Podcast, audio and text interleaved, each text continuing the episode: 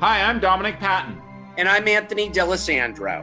And this is the Deadline Podcast, Hero Nation. Today we have a special Shang-Chi and the Legend of Ten Rings episode for you as we speak to both lead actor Simu Liu and director Destin Daniel Cretton. We'll also talk about this massive release date change situation going on with Top Gun Maverick, Mission Impossible 7, as well as the new DC FanDome schedule. So, I mean, let's let's just kick off to this. I mean, look, um, we have the interviews you're going to hear. There's something to hear, so you better stay stay around. But honestly, are you going to stay around? Is anyone going to stay around for a Hollywood that doesn't seem to know when it's putting out movies or not? I mean, these are huge movies that are being pushed back again. My take, well, first of all, Paramount needs these films to work as billion dollar grossing films, especially for Tom Cruise. There's a few things going on here. First of all, Tom Cruise, I don't think, feels comfortable enough to tour the world during a global pandemic. And how could you blame a star like that? Um, the other thing is, is the rest of the overseas, even though Shang-Chi is supposed to put up a record Labor Day opening this coming weekend with possibly 50 million domestic, the problem is overseas. And with these movies, you need this huge $3 million, $100 type of global opening. And that's very hard to achieve in this climate right but what now. I feel what I feel is happening here is everybody is holding to the old ways. And I know everyone has heard you guys write in about this when I talk about this, but like honestly, Paramount has this thing called Paramount Plus. And I honestly, like you guys can keep pushing these movies back and back. And they're, yeah, eventually they'll do something, but you're assuming a world is coming where people are going into theaters and where people are going to be free of COVID. And as the Delta variant has shown us, this thing has a lot of different life forms and a lot of different manipulations. I feel like hoping that there's a return to normal is ignoring that normal has left the building like the movie theaters have. Like well, that, that is not where we're going to be eventually. We are like Siskel and Ebert disagreeing on this. I love this. No, I, I give this. I don't give it a thumbs up or a thumbs down. I give it a like a like a hang ten, buddy. Like because honestly, the the the the path and the route is there. And what's happening with these movie theaters and, and these movies, they have this massive stuff like what you did, you saw at CinemaCon the other week, and we talked about. And then it's like, yeah, but we're parking it down here, and we're moving Ghostbusters here, and who knows what's going to happen with the Venom sequel? It's just, it, it's look. I think that people just have to understand this is a time that we're going through of both seismic change in the industry and a global health pandemic simultaneously. And what I think needs to be recognized is there are avenues for this. They are not the ones that everyone has been conventional about for the past hundred and some odd years. But you know what? Neither was streaming, ne- neither was v- VCRs, neither was cassettes or eight tracks. Get with the future, pal. It's here. Having well, said all that, the future is also here with DC FanDome, which is basically let's be clear Warner Media are setting up their own Comic Con and they've got enough big names that they can do it. But this thing is virtual again. So, yeah. on that level, they're acknowledging reality. I can't wait for it to be live. I think it's going to be really interesting to see what they do. Look, they put on a great show in Hall H in San Diego uh, when they marched out the whole Justice League with Ben Affleck and Jason Momoa and all that. I can't wait to see this stuff. I just can't wait to see where they do it live. Is it going to be in Burbank where Disney does D23?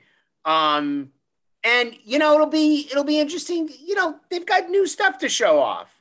Uh, we'll see some more Batman. We'll see. Uh, we'll finally see some footage from Black Adam and the Shazam Part Two. I look. I thought what they put together last year during the pandemic was great and entertaining, far more entertaining than Comic Con. And I expect the same from them this year. Yeah, I mean, but I also think too, besides the the the pandemic consequences of all this, we're seeing it with with with Disney, with D23, we're seeing it with DC FanDome. I'm not saying people are abandoning Comic Con, but I think they're creating a third way. And the third way is one in which they control it as opposed to the Comic Con organizers and, and bureaucrats and in which they can market exactly how they want to market direct into the main vein of their fans. So that's where that's at. And with that, Welcome to the Marvel Universe phase, I don't know, 27 at this point. With what Anthony has already said will probably be a Labor Day weekend bonanza. Okay, and now as we as we teased earlier, we have something we've never done before on the Hero Nation podcast, which is we've got a two for one. And that two for one comes out of Shang-Chi and the Legend of the Ten Rings. Now, big Marvel movie, lots going on, historical representation. So, who are we going to talk to, Anthony? If we're going to go large, we're going to go with the lead actor, Simu Liu. All right. So I want to start right away by saying greetings to a fellow Canadian. Yes. Um, always a big believer, let me just point out. Co-creator of Superman, Canadian. Wolverine, Canadian. James Cameron, Canadian. And now the next Marvel superstar, Canadian. Welcome for be thank you for being with us. Justin Bieber, Canadian. Ryan nah, Reynolds, doesn't Canadian. count. the Weeknd, Canadian. Doesn't we go count. on and on. My friends Neil are Young, Canadian, but we're not. Go- Neil There Young's a go. superhero, I guess. Yeah. The McKenzie brothers. Wait Great, a second. great I'm sorry. Superhero. they're all superheroes in their own right, whether it's superheroes in real estate or superheroes in music. I mean, it's all. It, I don't know. Let's don't talk about superheroes on the big screen coming coming uh, in just in a couple weeks. Obviously, this movie is a huge part of the evolution of Marvel, but let's Mhm. also be honest, it's a huge part of the evolution of representation. And it's a, certainly a part of showing new faces, new stories, and new approaches. I know that that's been very important to you, and I want to know as we're on literally the eve of the uh, of the movie debuting, how Mhm. you're feeling about that, and how you're feeling about how it's going to be, um, how this is going to be accepted by people.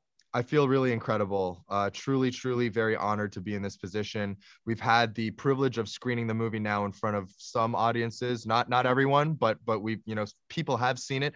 People are starting to react to it, and I think um, you know we've always known, we've always approached this story with an amount of care, um, you know, befitting of of something that is as historically significant as it is, right? But uh, you know it's still one another thing altogether to have the validation of of you know audiences not just asian audiences not just asian american audiences but you know everybody. It truly feels like we we made something that that is deeply resonant with with just people in general. And and i think that's one of the strengths you know that's one of the most important things about this movie as, as- aside too from the fact that of course we have some of the most incredible action sequences out of any movie in the mcu i, I hope that you would agree and not that i'm a little competitive or anything like that but um, you know what? We we have zero problem on Hero Nation with people being competitive. So if you have any, you- should leave the humility gene back on that one. best action sequences in the on this movie. mcu yes Seriously.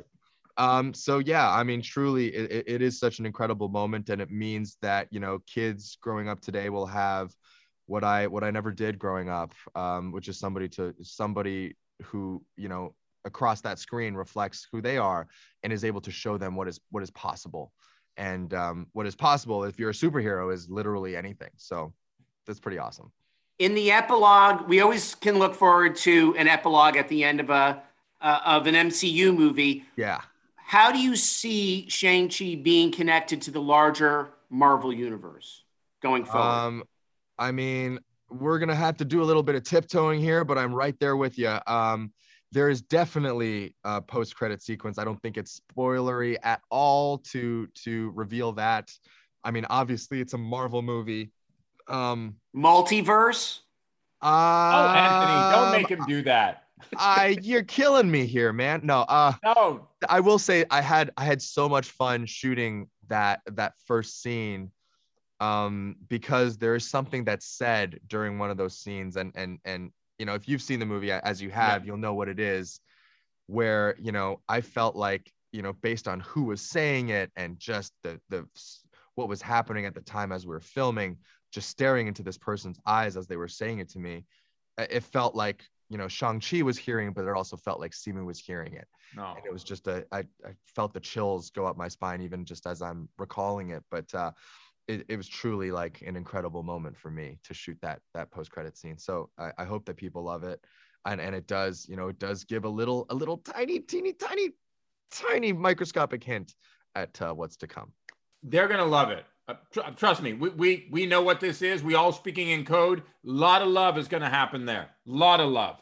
But one of the things I want to get a sense of is you you've talked about this. You know, a, a lot of people knew you pr- previously, or people did know you previously from Kim's Convenience up in the our wonderful in the Great White North. Uh, Praise be. But Um, this is obviously a huge leap for you professionally and in many other ways. I'm sure you've been asked to tell the story too many times, but we really do want to hear it. How did you make this leap, brother? Um, uh, I appreciate that, but but I will never get tired of telling the story. Um, I mean, I was asked to audition for this movie, untitled Marvel project. You know, they never reveal what it is. They give you scenes from a totally different movie, but I mean, we all knew what it was. We knew. Okay, can I just stop you there? What yes. was the other movie they gave you scenes from? Good Will Hunting. Oh! Good Will Hunting, which um, was also made in Toronto, I might add. It was shot. Parts of it were shot in Toronto, uh, on on a univer- beautiful University of Toronto campus. Look, leave it to Canadians to always know what, like, who in the entertainment industry is Canadian, what movies were shot in Canada. I'm like a walking encyclopedia for that stuff too. So I know all of my friends get so annoyed with me whenever I'm. Okay, like, I have a question. I have a question for you. Trivia pursuit question. Go. Fourth largest Canadian city in the world fourth largest Canadian city in the world. Um, so you have Toronto, Vancouver. It's a trick question. Really? It's LA. Wow. Yeah. After Toronto, Montreal, Vancouver, LA has more Canadians than any other city in Canada or any other city in the world. Wow. Yeah. Wow. But we will fly the Maple Leaf more a bit later. We want to hear about the story because it's a great story. And I think it's a story that really shows people that you can really, you know, like, don't let anything get in your way. I mean, yeah, I uh, so yeah, I, I'd heard about this movie. I tweeted about it, as you probably know. I was like, "Hey, Marvel, let's talk," and and of course, no part of me actually thought that I would, I was actually going to get the role, but uh, but the audition did come. Uh, sent in a, a you know a self tape with with two scenes from Good Will Hunting, and just kind of you know as you do when you're an actor you you know who when you send in self tapes you just kind of forget about it because if you let yourself get carried away by every single self tape that you audition for um, you're just going to set yourself up for a lifetime of disappointment. So you know you, you do the tape you do the best job you possibly can and then you send it off into the ether and you pretend like you never did it. And uh, that's exactly what i did and i was very surprised when a few weeks later uh, my manager called and was like, "You gotta get you gotta get your butt down to LA. Uh, you know, Destin, the director, wants to meet you, um, and uh, you know we want to do a callback." So uh, did a callback in LA. Went great. Starting to feel the nerves now. Butterflies are building in my stomach because you know when you don't have a chance, it's like it's like when you're dating. Like you, if you feel like you don't have a shot in a million years, it, it almost like frees you.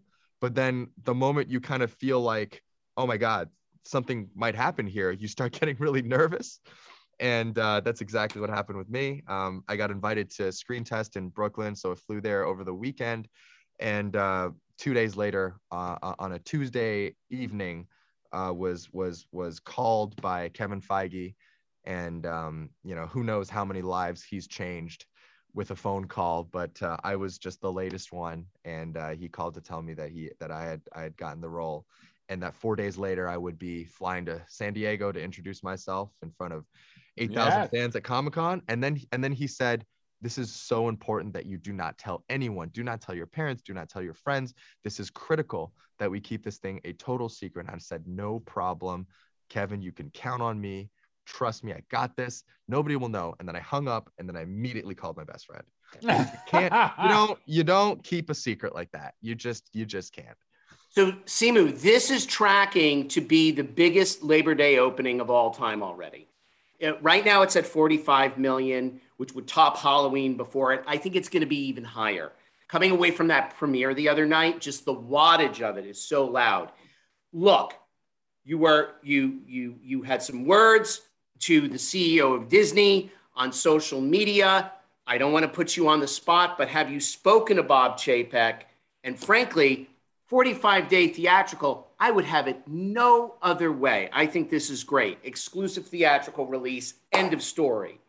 You know, I feel like a lot of headlines took took a narrative and and warped it into something that was like talent versus studio and I think it may may have been informed by other things that that were in the news, but uh, I really I, I I think I tweeted what I did because of what I was reading on the trades more than anything. I just, you know, was reading, you know, a lot of uncertainty and, and I think it was just I, I wanted to reclaim the narrative and, and share with the world how fired up I was um, Amen. about this movie, and Yeah. and that's what I wanted to, and and that's by the way how Bob feels, how Kevin feels, how everybody at Disney feels. We are all so incredibly fired up, and I think when you saw just how big that premiere was and how much just you know frankly how much money had been thrown into an event like that i think it's it's it, it really showed you the confidence level of the studio.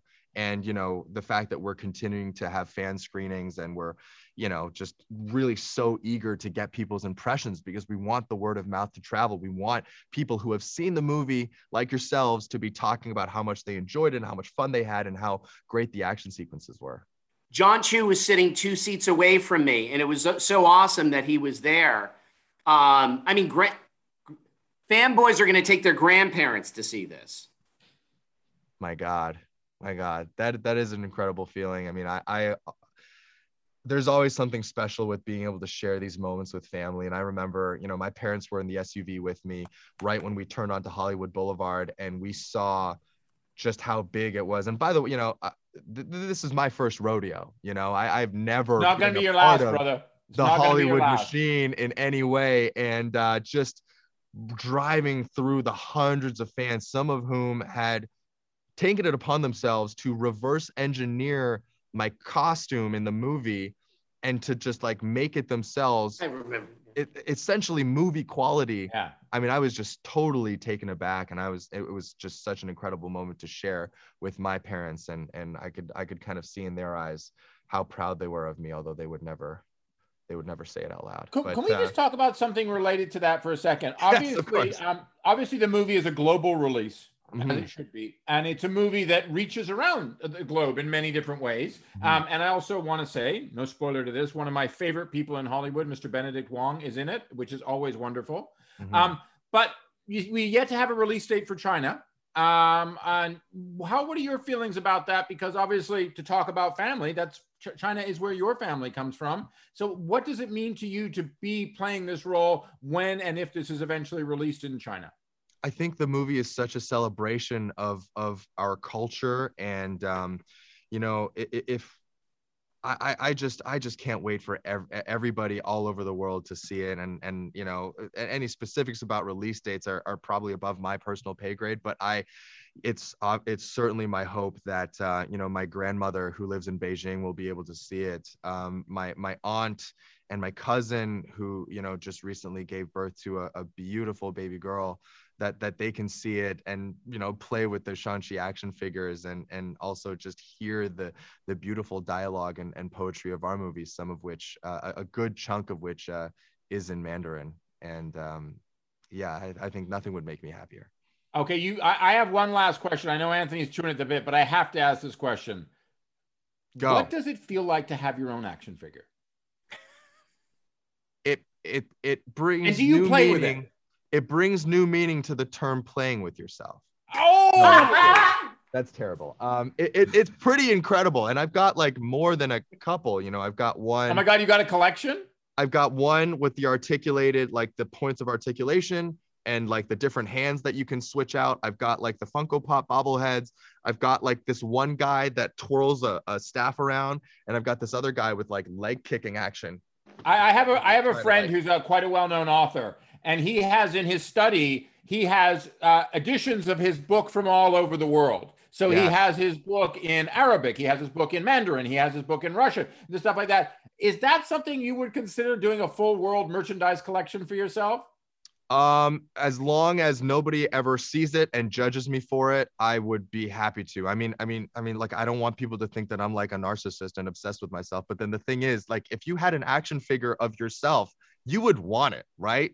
Like I'm Dude, not I crazy. had someone make. I had a friend Yeah. make me one as a treat once. I asked for another. Like, like That's Of amazing. course you want it. That's amazing. The first action figure that I actually ever got, my my one of my best friends in the world, Peter, from back home in Toronto, uh, for my like 28th birthday, he made this custom bobblehead of my character from Kim's Convenience, and it was like accurate to like the beauty marks on my face and the tattoos that my character had. It was like it was such an emotional moment. So I mean, not only can I not wait for me personally to get my hands on all of the action figures. I can't wait for everybody to be able to share in them and enjoy them and play with them and just exist with them. You know, it's just such an exciting time. Simu Liu, thank you so much. Thank you, sir. Guys, thank you. Thank you. Thank you. pleasure. And now here's part two of our interview for Shang-Chi and the Legend of Ten Rings with filmmaker Destin Daniel Cretton. What I have to ask you right away because it's such a huge part of the movie, but I have to, as someone who grew up on Bruce Lee, grew up and worshiped Bruce Lee movies, the action sequences are amazing. Oh. And I just wanted to get a sense. And I guess we've asked this to people before we've spoken to, but obviously, with the, over the last year and a half with the pandemic, people had to work around a lot of this stuff, how they could do things. Was that a, was that something that affected you guys, and how did you work around it, if so? We yes, everything changed once the pandemic hit. I, I think in a lot of ways, our our movie was um, at the forefront of having to quickly make the decisions necessary in order to keep moving and it was it was it was a lot of adaptation a lot of re i mean like all of it everyone is going through this no matter what industry you're in but i i feel really lucky to have been part of a studio who gave us the support we needed to do everything safely and and move through it and still somehow make our days and make some some pretty extraordinary uh, uh, fight sequences Destin, it's more than a martial arts film. It's more than an MCU movie. Hey, hey, don't put down martial arts films. No, no, but that. it's more than that. It's so much more. The um there's a great love letter here to Chinese mythology. Can you talk about that? All all of it um really was a was a part of our conversation and our our mood boards early on that that we we wanted this um, to really feel like a celebration of the the rich history of martial arts films and and the the rich history of, of Chinese culture, while also re- remembering that it is an MCU movie um, and that there is a rich history there that we wanted to be a part of. Um, so all, all of it was just a really fun playground to work with, to be honest. You know, Destin, I, I remember seeing I Am Not a Hipster back at Sundance, like I want to say a zillion years ago, but I think it was 10. Deep, um, deep cut. Deep and I, for you, you know, you've had your career trajectory has been unconventional to some degree. I mean, you've you've done many different things in your life, and and you came to film sort of not not as a side gig, but it was it was something you you you you worked into. Looking back over your over your career, what does it mean to you to be a part of the Marvel universe now, the Disney empire, and making this film that, you know, let's be very clear, is a historic film in terms of its representation, in terms of its scope, and in terms of what it's going to mean to millions of people over the world who are going to see themselves reflected in a way that perhaps they have not seen, certainly in the Marvel universe?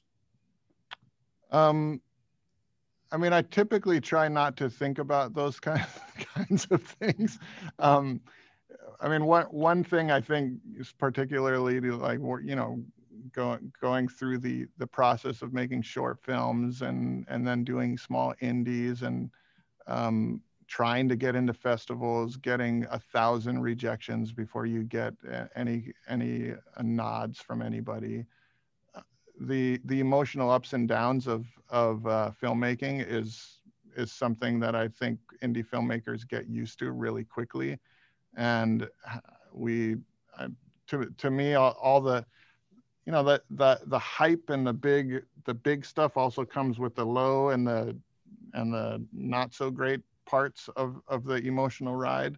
And and learning to to try to stay in the middle and just focus on the work is is what has helped me keep working. And i i just feel really lucky to have to be working um, on things that i really love. And this movie is something that is so close to me in so many ways. It was such a cathartic experience to to explore this story for the amount of time that i did.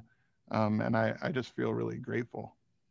Quite often when directors go up for a marvel movie job, they create a sizzle reel just to to tell Kevin and his team, hey, this is what I think the movie is going to look like. Did you assemble a sizzle reel, and if so, what what did you put in it? What ins- what cinematic inspirations? Um, yeah, I did. A, I did a bit of a uh, PowerPoint presentation that was um, had a had a lot of movie clips into that PowerPoint presentation, um, and they were truthfully it was it was a I did not think I was going to get this job off off of off of what I did because I I just decided to do to go for exactly the type of movie that I wanted to to make. Um, so I I was referencing movies like Good Will Hunting in my um, in my sizzle reel. Of course. Okay, I, I have to I have to stop you. Yes. Because clearly, you know, your leading man read scenes from Good Will Hunting to get into your movie. Yeah, I know. I gave him those scenes. ah, okay. So, is there Good Will Hunting Easter eggs in the film? Um, I mean, th- there are no. I don't, I don't. I'm not sure. I don't think there's no apples. I don't think. No, no, no. I, um, I don't think there's any Easter eggs. But I don't know. Tell me if you find any. Um, I will, but but, but I do think you'll. I do, do think you'll see. You know that you'll see the loose inspiration that comes from that that character who is hiding a lot of a lot of stuff inside that he is not able to deal with that's keeping him from his um, from reaching his full potential and he's covering it up with a lot of humor and a lot of charisma um, and that that's that's kind of the the root of the Shang-Chi character. The shorthand between Awkwafina and Simu was great. I mean, it's a very, very funny movie. Was that, I mean, was that all organic or did they just bring it or were you planning that? I mean, we were hoping they'd bring it. Yeah, we are plan we are planning on them bringing it. Um, uh, no, Awkwafina was the the first um, one of the first or the first uh, casting choice that we that we brought on, and um, we we knew that she would really help to elevate our Shang Chi character, and and in a lot of ways that that relationship between the two of them, not just the humor, but the real care that they have for each other as friends, um, is is the the heart of our movie. You know, there's a lot of discussion when the movie was announced um, about some of the the the issues that in the original comics, some of the characters, how perhaps they have not stood the test of time, to put it mildly. Um, and clearly, you guys were very sensitive to that, and you were very aware of it and you made a film that in many ways at least i will say in terms of legacy and culture flipped the sc- script not giving too much away but i think people get it if they know the comics. Um, can you give us a little bit of a sense of how how that process developed and what you wanted to do to make a, to make your film that was a film for now as opposed to an adaptation of the comics a lot of our creative process came from our personal experience. Dave Callaham, who's Chinese American, was um, uh, one of our our my co-screenwriters, and um, I I grew up in Hawaii, and we a lot of our writing process was initially uh, talking about our personal experience growing up, um, and talking about what our personal response was to to reading the comics, which parts we we liked and which parts we did feel like needed a revamp. Um, and and we wanted to create something that we'd all be proud of, not only the Chinese community, the Chinese American community, and the Asian American community, but everybody that we could all be proud of this this uh, new character entering the MCU and this new these new worlds that are opening up. That it would all be something that is relatable to to everybody who sees it. What jumped out in when Simu submitted his tape? What jumped out at you that made you say, "This is the guy. This is my Shang Chi"? Um, well, he did do a backflip, which was cool. Um, Backflips are cool, but, but that that honestly was that was was not the thing that that drew us to him. It was it, yes, and you clearly have a very high standard because any audition tape with a black backflip is clearly the guy. he wasn't the he wasn't the only backflip that we saw in our. You have multiple backflippers. yeah. um, was his but, okay? Quick question though: Was his yeah. the best of the uh, backflips? Yeah, he's great at doing backflips. He is he is he is extremely physical, a very fast learner. He was, and he worked his butt off to get to the place where, where we needed him to do to do the the the stunts and martial arts that that uh, we needed him to do in the movie. But that's not why we hired him. Like we hired him because when we would share his audition with normal people, they related to him.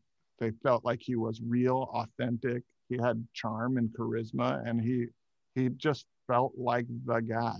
Um, and and really the guy that we needed, who would who would shatter the stereotypes that we were we were trying to steer away from. Destin, thank you so much. Thank you. Thank you, sir. We really appreciate great. it. You guys have a great back and forth. It's fun. Oh, thank you. So, thank you for listening to what we would actually term today a special episode of the Deadline Podcast Hero Nation. Now, make sure you, before as you're going out to see movies and what have you and watching, make sure you subscribe to us on Apple Podcasts or Spotify so you never miss a Hero Nation episode. You can find all of our breaking news coverage of TV, film, business, and everything affecting our industry at deadline.com. Take care.